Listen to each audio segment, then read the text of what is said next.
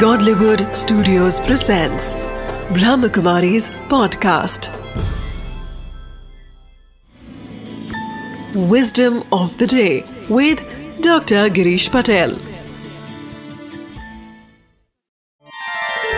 नमस्कार ओम शांति कई बार हमें यह लगता है कि यह तो छोटा सा काम है और फिर हम उसको अच्छे से नहीं करते हैं या तो और किस पर छोड़ देते हैं। औरों को ट्रेन करना वो अलग बात है, परंतु कोई भी कार्य जो आपको करना चाहिए, यह नहीं सोचो कि वो छोटा कार्य है। चाहे कार्य कितना भी छोटा हो, परंतु उसका बहुत बड़ा महत्व है, अगर वह सही स्पिरिट में किया जाए।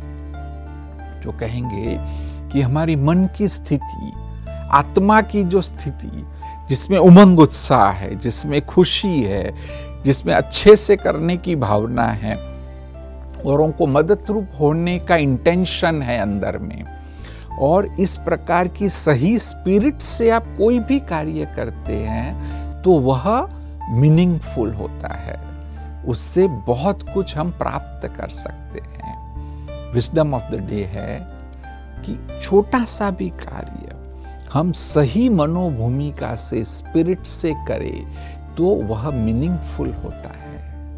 Wisdom of the day it's actions that make us great but the intentions behind our actions make us even greater however small the action are elevated intentions make us great